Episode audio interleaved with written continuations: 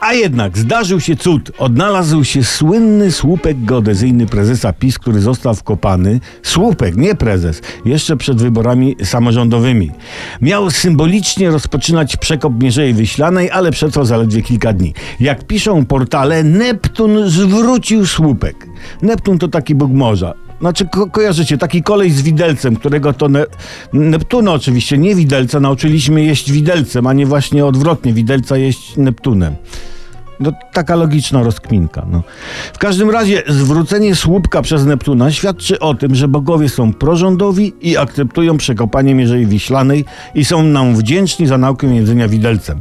Poza tym nasze służby zapukały, a w zasadzie zapluskały do Neptuna o 6 rano, więc ziomeczek nie miał wyjścia i słupek zwrócił. Są jednak tacy odszczepieńcy, którzy fakt zwrócenia przez Neptuna Świętego już słupka interpretują w ten sposób, że owszem, Neptun zwrócił go, ale w sensie zwymiotował. Dajemy im stanowczy odpór. Co więcej, my tym słupkiem walimy po głowie niedowiarków, którzy zamykają oczy na nasze sukcesy zarówno tu, jak i gdzie indziej.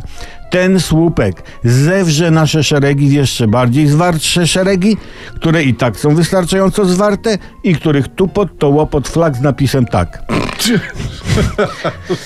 No tak jest. Co ważne, co ważne, wiemy co się z tym słupkiem na pewno nie stanie.